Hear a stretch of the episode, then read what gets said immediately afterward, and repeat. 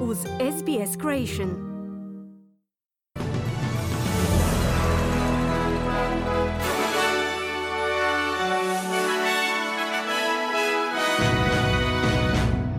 Reakcije na presudu nizozemskog suda kojom su trojica muškaraca osuđena na doživotni zatvor za obaranje putničkog zrakoplova na letu MH17. Nancy Pelosi odstupa s dužnosti čelnice Američkog zastupničkog doma i u središnjem dijelu Novog Južnog Walesa nastavljaju se evakuacije i postavljanje vreća s pjeskom u borbi protiv poplavljavanja.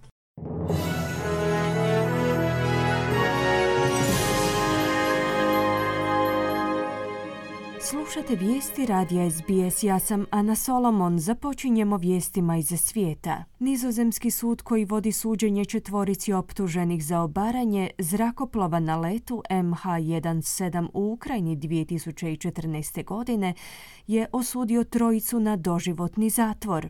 Posljednji optuženik, inače ruski državljanin, je oslobođen zbog nedostatka dokaza. Ostala trojica, dva ruska i jedan ukrajinski separatist, smatraju se odgovornima za incident u kojemu je projektil ispaljen iz separatističke regije istočne Ukrajine, uništio putnički zrakoplov, ubivši pritom 298 putnika i članova posade. Najistaknuti optuženik koji je osuđen je Igor Girkin, 51-godišnji bivši pukovnik u Ruskoj obavještajnoj agenciji, Federalnoj sigurnosnoj službi ili FSB-u. Nitko od optuženih se nije pojavio na sudu i malo je vjerojatno da će ikada odslužiti kaznu. Sudac Hendrik Steenhuis kaže da je obaranje putničkog zrakoplova namjerno učinjeno. Het in brengen van het systeem en het daadwerkelijk afvuren van de raket Making the system ready and actually launching a missile happens according to a set process. Stavljanje sustava u pogon i lansiranje projektila događa se prema zadanom procesu, sastoji se od mnogobrojnih koraka, što znači da projektil Buk ne može biti lansiran greškom ili u afektu.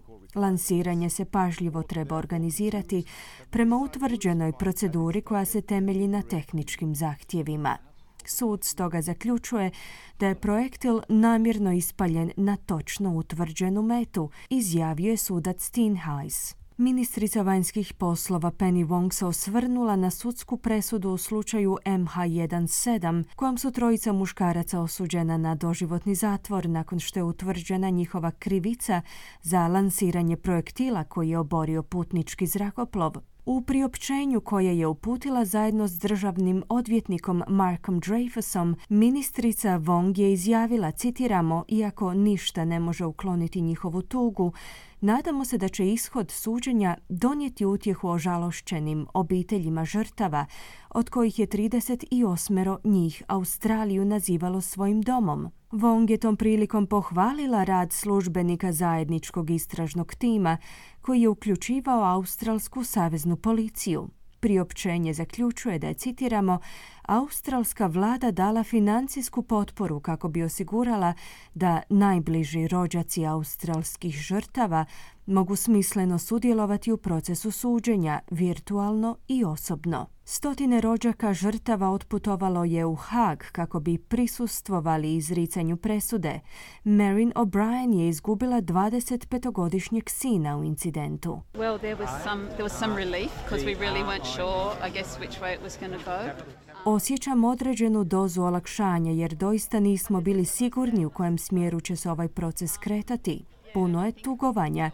Mislim da ćemo neko vrijeme mentalno biti zaokupirani čitavom situacijom, a mogu vam reći da smo sada već poprilično iscrpljeni. Ipak uvelike smo zahvalni na ovakvom ishodu, zaključila je O'Brien. Još jedna majka nizozemske žrtve je kazala da joj je, citiramo, laknulo, a nečak druge je izjavio kako se nada da će obitelji, citiramo, možda osjetiti da je slučaj priveden kraju. Andy Kag, policijski glasnogovornik, je kazao da je moguće poduzeti daljnje mjere protiv osuđenih muškaraca ako se situacija u Ukrajini promijeni, rekavši da će, citiramo, uvijek nastojati da krivce stave iza rešetaka. Na samitu COP27 u Egiptu glavni tajnik Ujedinjenih naroda Antonio Guterres je upozorio na posljedice klimatskih promjena na odnos između razvijenih i zemalja u razvoju. Guterres je govorio o, citiramo, slomljenom povjerenju između sjevera i juga,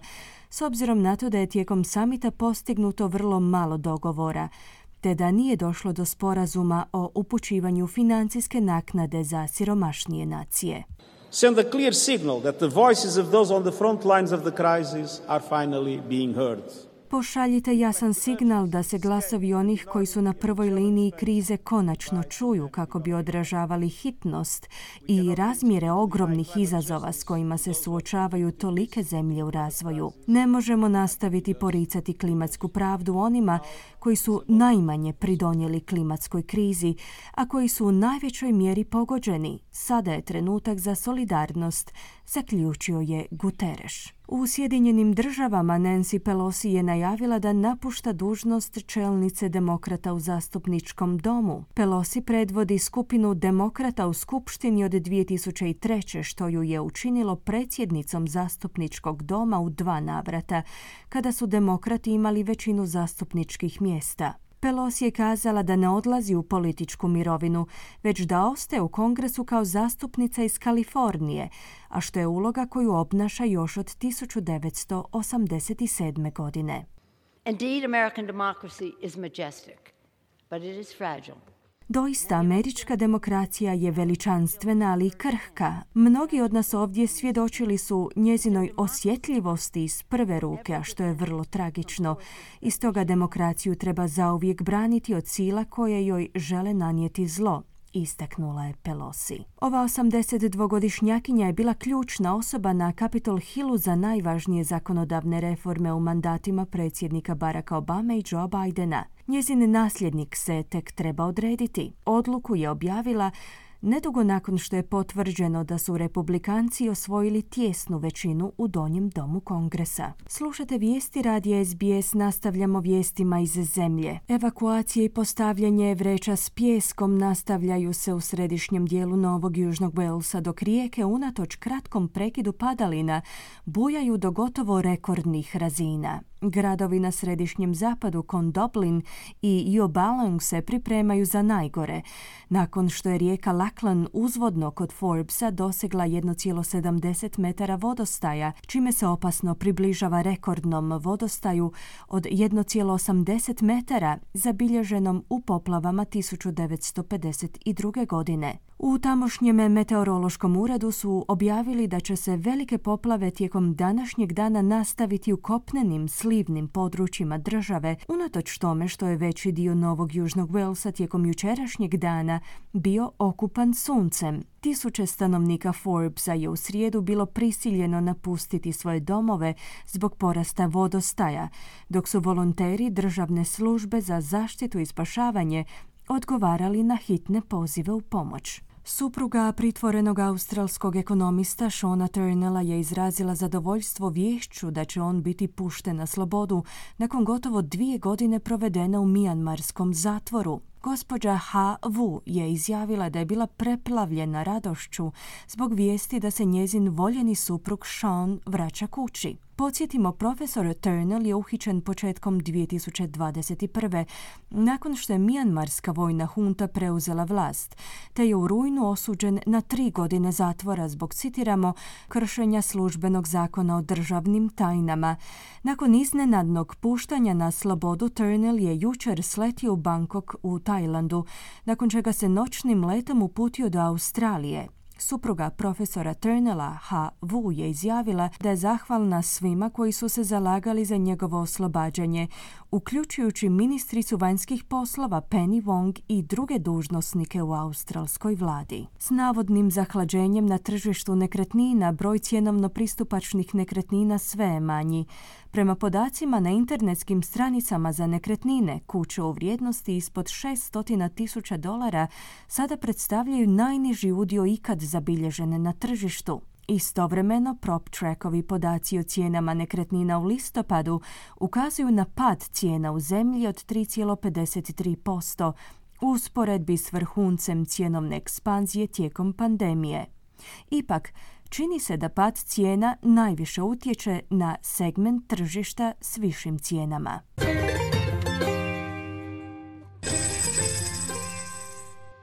Danas jedan australski dolar vrijedi 0,67 američkih dolara, 0,64 eura, 0,56 britanskih funti te 4,86 hrvatskih kuna. I na koncu kakvo nas vrijeme očekuje tijekom današnjeg dana u većim gradovima Australije. Pert pljuskovi uz najvišu dnevnu temperaturu do 17 stupnjeva Celzija, Adelaide mogući pljuskovi u poslijepodnevnim satima te 25 stupnjeva, Melbourne sunčano 23, Hobart djelomična naoblaka i 18 stupnjeva. Kambera također djelomično oblačno uz 21 stupanj, Sidney sunčano 22, Brisbane uglavnom sunčano 26 i na posljedku Darwin gdje se očekuju manji pljuskovi te mogućnost razvoja olujnog nevremena uz najvišu dnevnu temperaturu do 33 stupnja Celzija. Slušali ste vijesti radija SBS. Za više vijesti posjetite SBS News.